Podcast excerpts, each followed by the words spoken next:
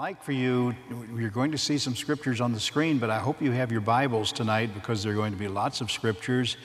And I am a longtime believer in taking your Bible to church, whether it's a printed one or whether you have to do it as I often do because of, because of the size of letters I need on uh, your phone or other device. But I hope you have the scriptures in your possession this evening because we are going to use them. I have a great big copy because I need the big print. But uh, if you would take your Bibles, please, and turn to Revelation chapter 19. That is going to be our beginning text for the evening, and I want us to read it together in just a moment. Revelation chapter 19, and we will begin reading with verse 11. We'll read this text and then have prayer together. Revelation chapter 19 and verse 11 the Apostle John, as he penned the words the Holy Spirit gave to him, this is the Word of God, word for word, as God gave it to John. John said, I saw heaven opened, and behold, a white horse, and he that sat upon him was called Faithful and True, and in righteousness he doth judge and make war. His eyes were as a flame of fire and on his head were many crowns, and he had a name written that no man knew but he himself. And he was clothed with a vesture dipped in blood, and his name is called the Word of God. And the armies which were in heaven followed him upon white horses, clothed in fine linen, white and clean. And out of his mouth goeth a sharp sword, that with it he should smite the nations that sharp sword the Bible teaches us is the Word of God. Don't get some kind of grotesque picture, you know, in your mind of Jesus on a horse with a Roman sword protruding out of his mouth. That's not the picture here at all. When he speaks, that is the Word of God. And so we read, Out of his mouth goeth a sharp sword, that with it he should smite the nations, as he spoke the worlds into existence so he will speak destruction upon the nations at this time. And he shall rule them with a rod of iron, and he treadeth the winepress of the fierceness and wrath of Almighty God. And he hath on his vesture and on his thigh a name written King of Kings and Lord of Lords. And I saw an angel standing in the sun, and he cried with a loud voice, saying to all the fowls that fly in the midst of heaven, Come and gather yourselves together unto the supper of the great God, that ye may eat the flesh of kings, and the flesh of captains, and the flesh of mighty men, and the flesh of horses, and of them that sit on them, and the flesh of all men, both free and bond, both small and great. And I saw the beast, and the kings of the earth, and their armies gathered together to make war against him that sat on the horse and against his army. And the beast was taken, and with him the false prophet that wrought miracles before him, with which he deceived them that had received the mark of the beast and them that worshipped his image. These both were cast alive into a lake of fire burning with brimstone. And the remnant were slain with the sword of him that sat upon the horse, which sword proceeded out of his mouth, and all the fowls were filled with their flesh. And I saw an angel come down from heaven, having the key of the bottomless pit and a great chain in his hand. And he laid hold on the dragon, that old serpent, which is the devil and Satan, and bound him a thousand years, and cast him into the bottomless pit and shut him up and set a seal upon him that he should deceive the nations no more till the thousand years should be fulfilled.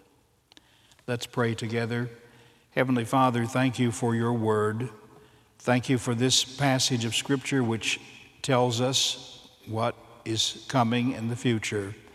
And we look forward to this time when the Lord Jesus Christ will take control of this creation of His again and defeat Satan and tonight, as we look into your scriptures, I pray that the Holy Spirit would bless them to our hearts. May, may this not just be an exercise in curiosity, but I pray that the scriptures used by the Holy Spirit would do something to be of help to us. And we ask these things in Jesus' name with thanksgiving. Amen. The topic which I was given to cover tonight is tribulation conclusion, and that's what I intend to do, sticking just to that topic. You've been through six weeks of this prophecy series, and so I am working under the assumption that you know the basics of what has taken place prior to this event we're looking at tonight. The, the rapture has taken place some seven years before, seven plus probably. And uh, the, the Great Tribulation has taken place, and it has been an awful event, such as this world has never seen. A judgment as great as that of the flood, in that the flood destroyed all life on the earth, but a judgment also greater in many ways because, in many ways, it brings more pain and more affliction and brings out what is residing in the hearts of men, which is rebellion against God. Well, those seven years are now just about over as we address the, the, the topic tonight. There have been terrible tribulations on the earth, terrible death, all of those things. And now we come to the time when the Lord Jesus Christ comes back in what we refer to as the second coming. At the rapture, some seven years prior to this, he did not actually come back to the earth, he came back to the clouds above the earth.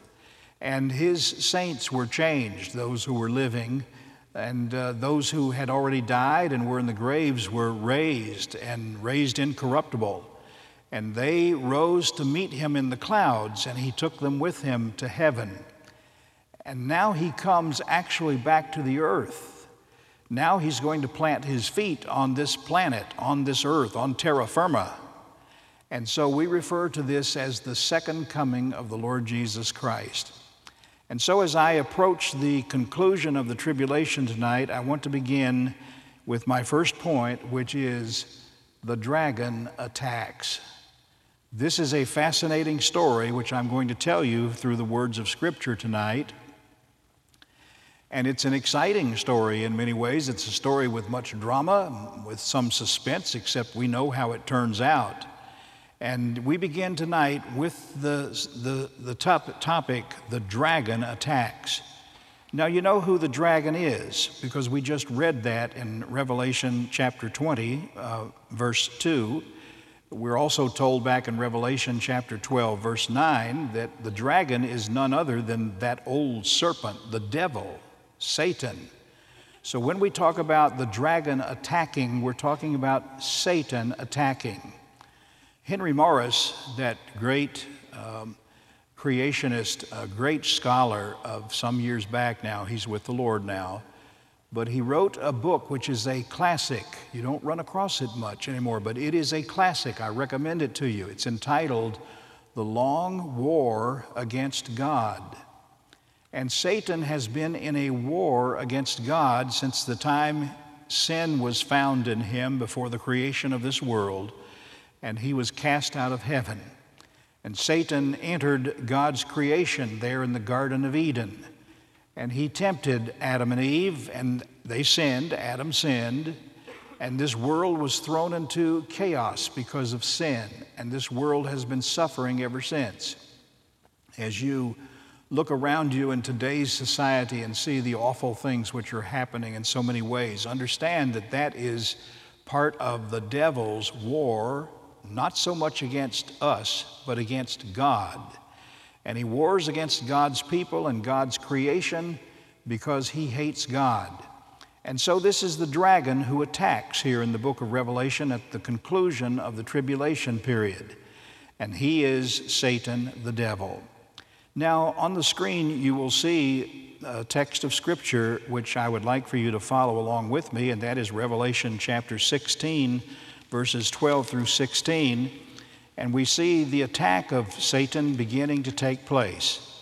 In Revelation chapter 16, verse 12, we read, And the sixth angel poured out his vial upon the great river Euphrates. Now, you know where the Euphrates River is today, over there in the Middle East.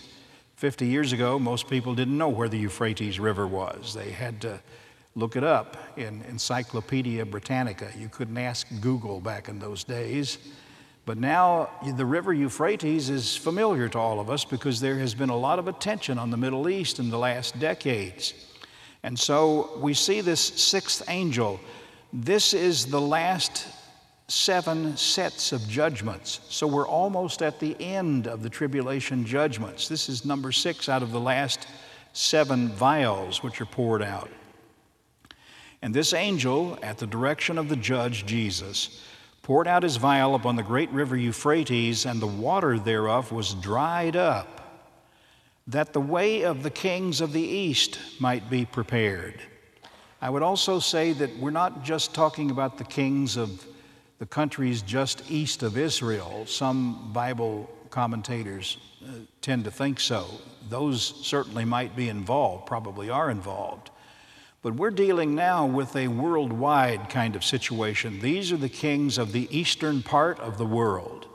And so, if you think of the eastern nations today, I would assume that those nations in some form will be involved in this. And God sends this judgment where the river is dried up so that there becomes a pathway for military equipment, for armies to march into the land of Israel. And so the river was dried up, and verse 13 says, I saw three unclean spirits like frogs. These are demon spirits, we're told in verse 14. They're unclean. And I saw them come out of the mouth of the dragon, that's Satan, and out of the mouth of the beast, that's the Antichrist, and out of the mouth of the false prophet for they are the spirits of devils. These are demons. Uh, they are the spirits of devils working miracles, which go forth unto the kings of the earth and of the whole world, not just nations around Israel. This is God's judgment now on the whole world. Israel is the center of it, but this is the whole world. If the United States is around at that time, and I don't know that it will be, the United States is not mentioned in prophecy, and I have thought for a number of decades that probably the United States would lose its influence in the world, and we are rapidly doing that today. So I don't know what our role might be at this time, but the kings of the whole world will be coming. Uh, they, these lying demons convince them to gather their armies together, verse 14, to the battle of that great day of God Almighty. Behold, Jesus says, I come as a thief. Blessed is he that watcheth and keepeth his garments, lest he walk naked and they see his shame. And he gathered them together into a place called in the Hebrew tongue Armageddon. This is a geographic location in the northern part of Israel of the, the, the old ancient city, the ruins of Megiddo, uh, is located there. Armageddon is at, at that great valley which runs north and south in Israel, the, the uh, Jezreel Valley.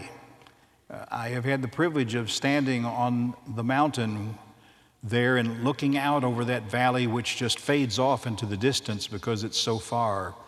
And I remember seeing a, an Israeli air base far away in the distance, but there in the Jezreel Valley with jets, fighter planes taking off and landing.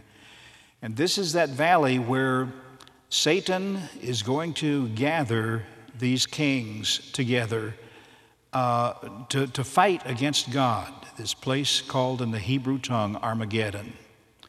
And the seventh angel, this is the last of this set of seven judgments, the seventh angel poured out his vial into the air, and there came a voice out of the temple of heaven from the throne saying, It is done.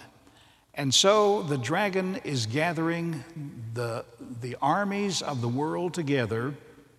He is filled with wrath, the book of Revelation tells us.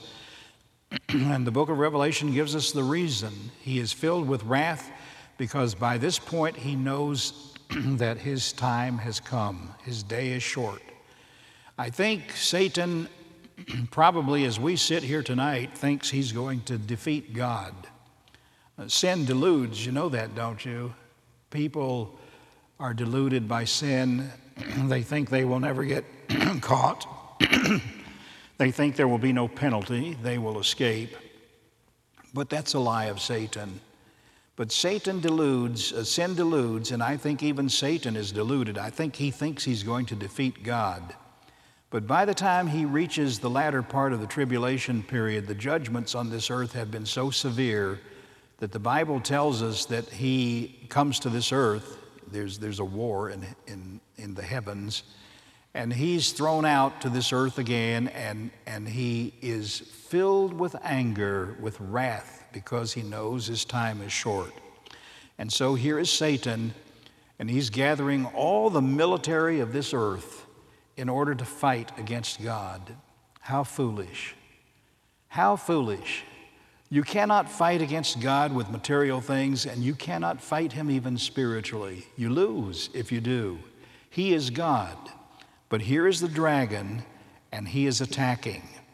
Uh, then I, we come to my second point tonight is that as the dragon attacks, the king conquers.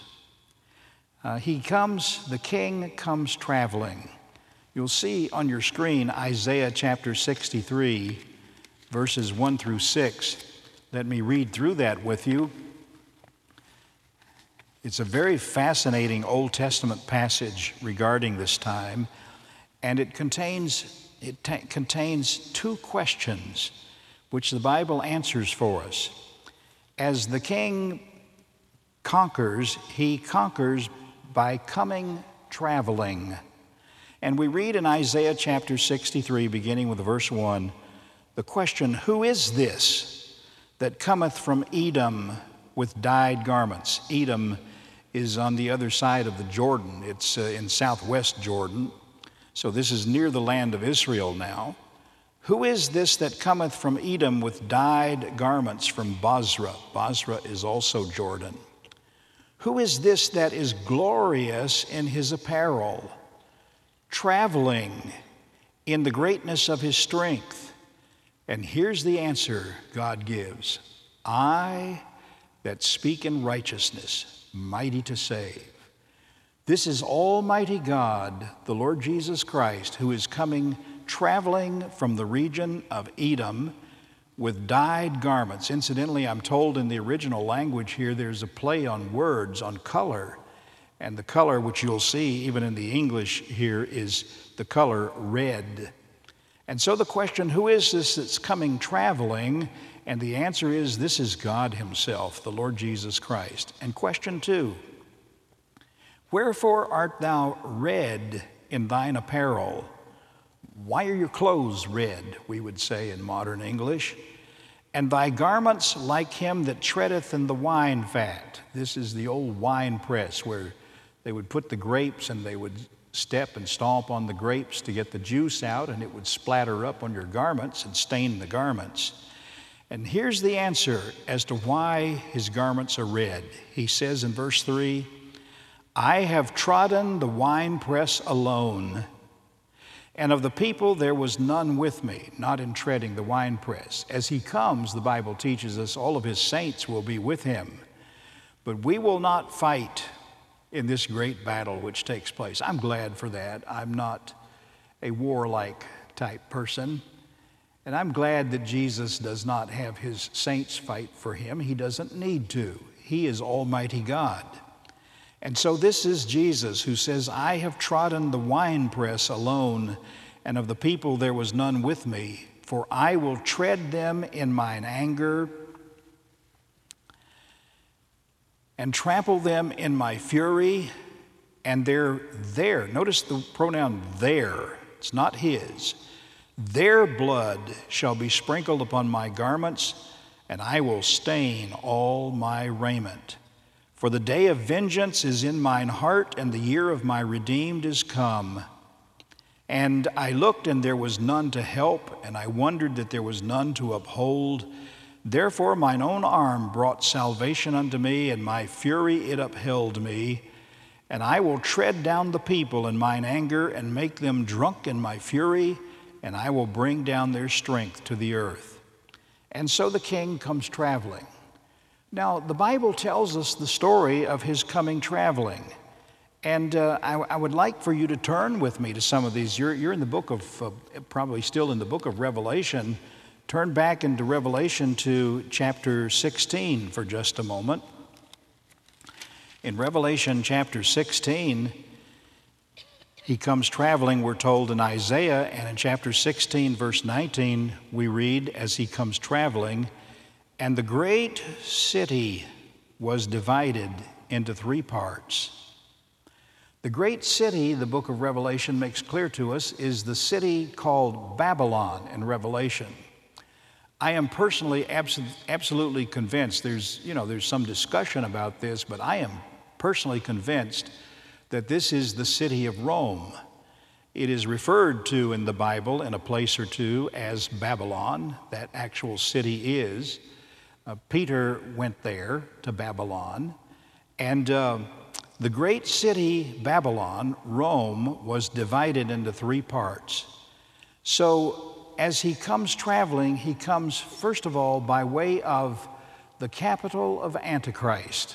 Uh, again, there's background for this in the book of Revelation, which, we, which comes earlier in the study, and we don't have time for it tonight. But as Jesus comes traveling, he doesn't just poof make an appearance over Israel. He comes traveling this world, and as he does so, traveling on that great white horse we read about in Revelation 19, as he does so, he comes first of all to the capital city of Antichrist, the city of Babylon, Rome.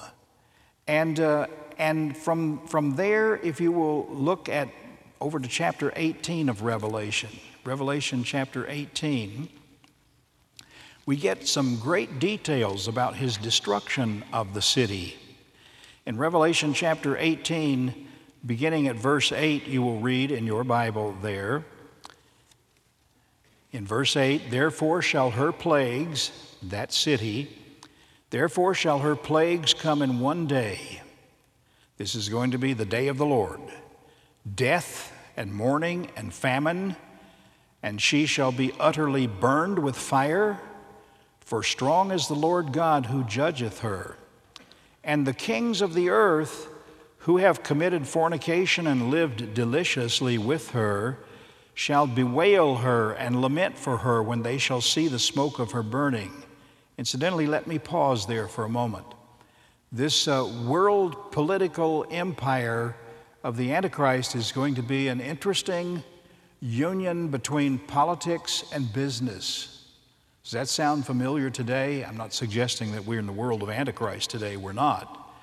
But as someone observed recently, probably many people have observed, but I saw one a good student of the Bible who observed recently that as we look around us today, things are not falling apart.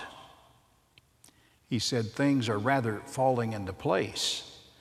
And so as you see this, uh, this, this unholy alliance between big corporations and very wealthy businessmen and governments and people buying people off and all of that, that will be the kind of relationship that, that the government of Antichrist will thrive upon.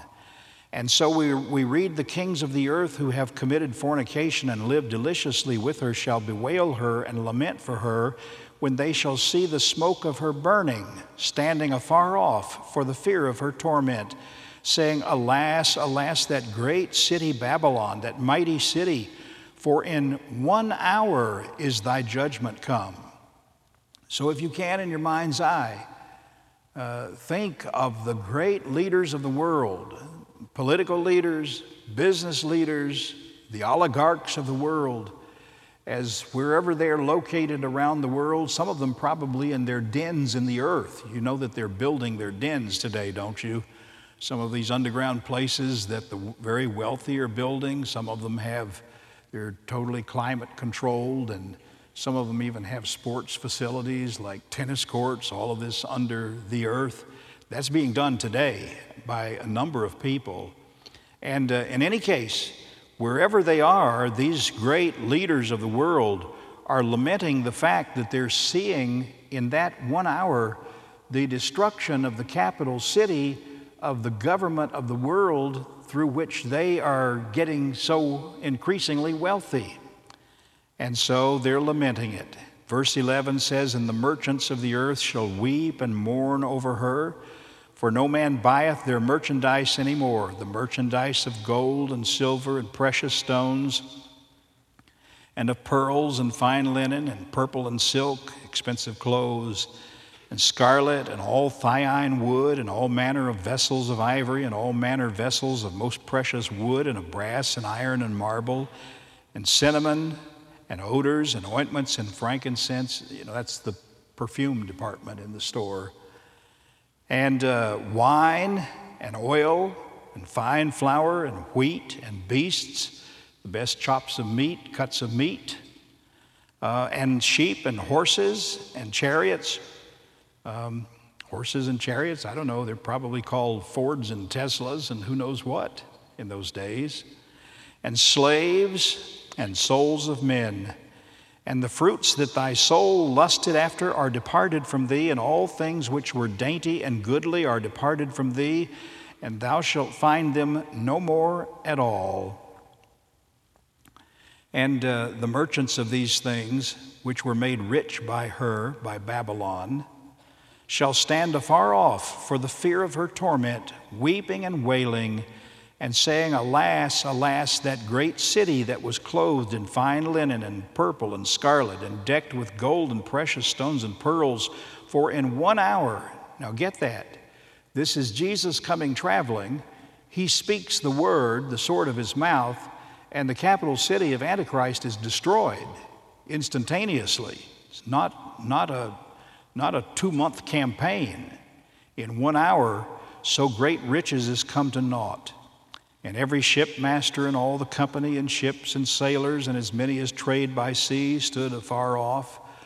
Um, I don't know who these are, but to, to, to relate to it, you know, think FedEx and UPS and the ships that we saw some months ago lined up off our coast because they couldn't unload all of their stuff. Uh, these people who owned them will be crying, verse 18, when they saw the smoke of her burning, saying, What city is like unto this? And they cast dust on their heads and cried, weeping and wailing, saying, Alas, alas, that great city wherein were made rich all that had ships in the sea by reason of her costliness. For in one hour she is made desolate. Rejoice over her, God says. Rejoice over her, thou heaven and ye holy apostles and prophets, for God hath avenged you on her. And a mighty angel took up a stone like a great millstone and cast it into the sea, saying, Thus with violence shall that great city Babylon be thrown down and be found no more at all. And so you have that little picture of the destruction of that city, the capital of Antichrist. And it's like throwing a stone into the lake or the pond. Here it's a millstone in the sea. And when you do that, the ripples go out from that all the way to wherever. And so Jesus comes traveling, and as he does so, he comes first of all by way of the city of Babylon, Rome, and he destroys it with the word of his mouth, and then he moves on. Look back, if you would, at Revelation chapter 19, in, um, excuse me, chapter 16, verse 19. In chapter 16, verse 19, in the middle of that, of that verse, that sentence, you read, And the cities of the nations fell. So the dragon attacks, but Jesus, the king, conquers. And he comes traveling and he destroys the city of Babylon, and then he destroys the cities of the nations as he travels the, uh, the length and breadth of this earth. And in chapter 18 of Revelation, verse 8, we read these words. Are you turning in your Bibles?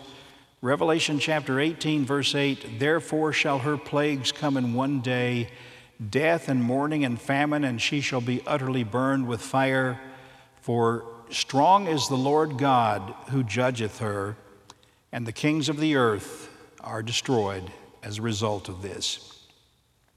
And then in chapter 16 of Revelation, we read these words Revelation chapter 16 and verse 16, we read, And he gathered them together into a place called in the Hebrew tongue Armageddon. So now here is here are here is the dragon and Antichrist and the false prophet, and they have gathered the nations, the armies of the nations of the world together there in the Middle East. And they're gathered in a place called Armageddon. You've heard of the Battle of Armageddon. And Jesus comes to meet them, and he comes traveling, destroying the kingdom of Antichrist as he comes, the capital city and the cities of the earth. And then, if you will look at uh, chapter 14 of Revelation, verse 19, we read these words And the angel thrust in his sickle into the earth and gathered the vine of the earth in the scriptures, when you read about the vine of the earth, you're talking about Israel, the nation Israel. And in this judgment that God sends, the angel thrust his sickle into the earth and gathered the vine of the earth and cast it into the great winepress of the wrath of God. So Jesus comes traveling. The king conquers, coming traveling by way of Rome and by way of the cities of the earth, and then down into the land of Israel by way of Megiddo, Armageddon, and there to Israel because Israel is being judged in all of this also. And if you will watch the screen, I want to read to you in connection with this some words from Zechariah chapter 14. In Zechariah chapter 14, and uh, beginning with verse 1, we read these words Behold, the day of the Lord cometh, and thy spoil shall be divided in the midst of thee. For I will gather all nations against Jerusalem to battle, and the city shall be taken, and the houses rifled, and the women ravished. And half of the city shall go forth into captivity, and the residue of the people shall not be cut off from the city. Then, after that, shall the Lord go forth and fight against those nations as when he fought in the day of battle. And we read in verse 4 and his feet, as Jesus comes traveling, having made his circuit around this earth, his feet shall stand in that day upon the Mount of Olives, which is before Jerusalem on the east. And the Mount of Olives shall cleave in the midst thereof toward the east and toward the west and there shall be a very great valley, and half of the mountain shall remove toward the north, and half of it toward the south. And ye shall flee to the valley of the mountains, for the valley of the mountains shall reach unto Azal. Yea, ye shall flee there like as ye fled from before the earthquake in the days of Uzziah king of Judah. And the Lord my God shall come, and all the saints with thee. And so Jesus comes to the land of Israel, where his people are just about ready to be wiped out. There's a nation in the Middle East today, Iran, which has bragged for years now that they're going to wipe Israel totally off the map. That is their great goal. They, they talk about it daily, it's in the news here all the time. They intend to totally destroy Israel.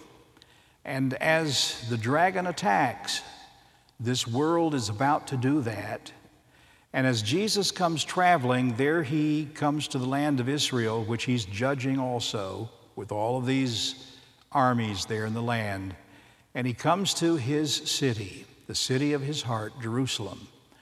And there are some of the Jewish people left in the city who have not died. Great numbers of Jews will have died by this time, sadly. And there will be the Jews who are still surviving, but they are surrounded.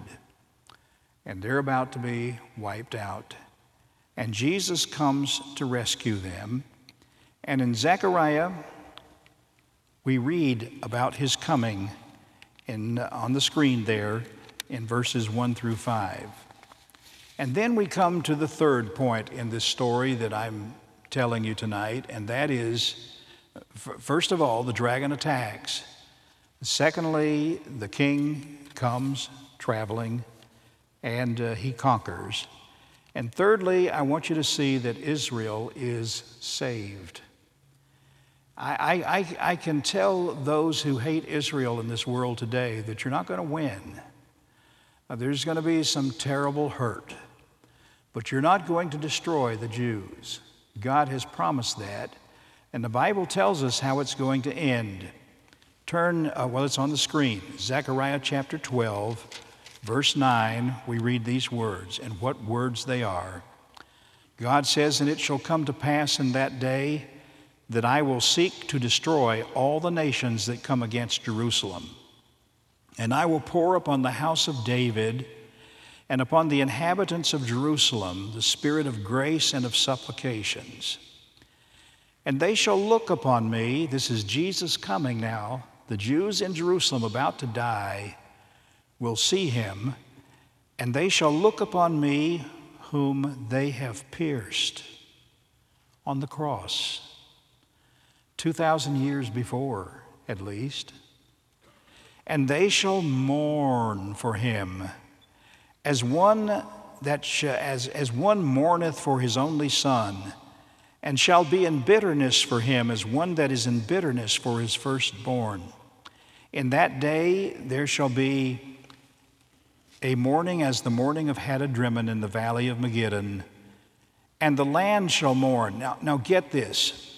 So, some people who don't, sadly, some believers who don't like the idea that Israel is going to be saved, even though the Word of God says that, uh, some, some people say, well, salvation comes as an individual thing for individual people. You don't just see a whole nation. God doesn't just wave a wand over a nation and the people become believers. Well, that's true. It doesn't happen that way. It is an individual thing. But notice that, that we read in verse 10 that God would pour out the spirit of grace and of supplications. He will draw these people just as He drew you to Himself and they will, they will repent and mourn individually. Look at verse 12. And the land shall mourn, every family apart, the family of the house of David apart, and their wives apart, the family of the house of Nathan apart, and their wives apart, the family of the house of Levi apart, and the wives apart, the family of Shimei apart, and their wives apart. All the families that remain every family apart and their wives apart. And so, as God pours out his spirit of grace and supplication, these people recognize that this one that they see coming, who has come to the Mount of Olives, this is someone that they know about. This is Jesus, whom their fathers crucified so many hundreds of years ago. And oh, their hearts are smitten, their hearts are broken when they realize that they have crucified their own Messiah. And so their hearts are broken and they repent. And in chapter 13, verse 1, we read, In that day there shall be a fountain opened to the house of David and to the inhabitants of Jerusalem for sin and uncleanness.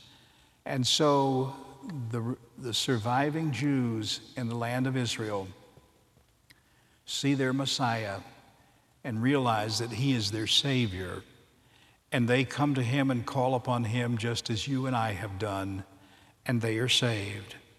And uh, there's a very interesting verse in Romans chapter 11, verse 26. I won't have you turn there for time's sake. But the Apostle Paul writing says, And so all Israel shall be saved. On that day, the nation, the people who are left, which is a pitifully small number, but they will turn to Christ and they will believe on him as their Savior. And finally, in this story tonight, not only is Israel saved, but the judge of all the earth judges the nations. On your screen, you'll see a passage of Scripture from Isaiah chapter 2, and it's a beautiful passage. We read the, the word that Isaiah, the son of Amoz, saw concerning Judah and Jerusalem. And it shall come to pass in the last days that the mountain of the Lord's house shall be established in the top of the mountains. That's in Jerusalem. It's talking about the temple, the God's temple will be established there and shall be exalted above the hills, and all nations shall flow unto it. And many people shall go and say, Come ye, and let us go up to the mountain of the Lord, to the house of the Lord God of Jacob, and he will teach us of his ways, and we will walk in his paths. For out of Zion shall go forth the law and the word of the Lord from Jerusalem. And he shall judge among the nations, and shall rebuke many people and they shall beat their swords into plowshares and their spears into pruning hooks. Nation shall not lift up sword against nation, neither shall they learn war anymore. And so Jesus, the judge of all the earth, judges the nations. Now, I'm not going to have you read it tonight because of time, um, but if, if you will jot it down and uh, perhaps read it on your own sometime, in, in the book of Matthew, Jesus addressed this in his, in his Olivet Discourse, as we call it, when he was talking about these last days. And in Matthew chapter 25, verses 31 through 46, Jesus talks about the fact that, that he is going to judge the nations. And in that passage of Scripture, he talks about the nations who have been kind and helpful to his people, the Jews, as they were suffering under the terrible tribulations, and helped rescue many of them and save their lives, he calls those nations sheep. The nations which tried to destroy the Jews, he called goats. And he said that those who were the sheep will be blessed of the Lord, they'll be welcomed. Those who are the goats will be turned into everlasting fire and judgment. And so when Jesus comes at the conclusion of the tribulation, he comes to see the dragon who has lined up the whole world against him. He comes traveling and he comes conquering. And Israel is saved, and the judge of all the earth judges the nations. Now, I don't know when this will be. We do not know the day or hour when the Lord Jesus Christ will come.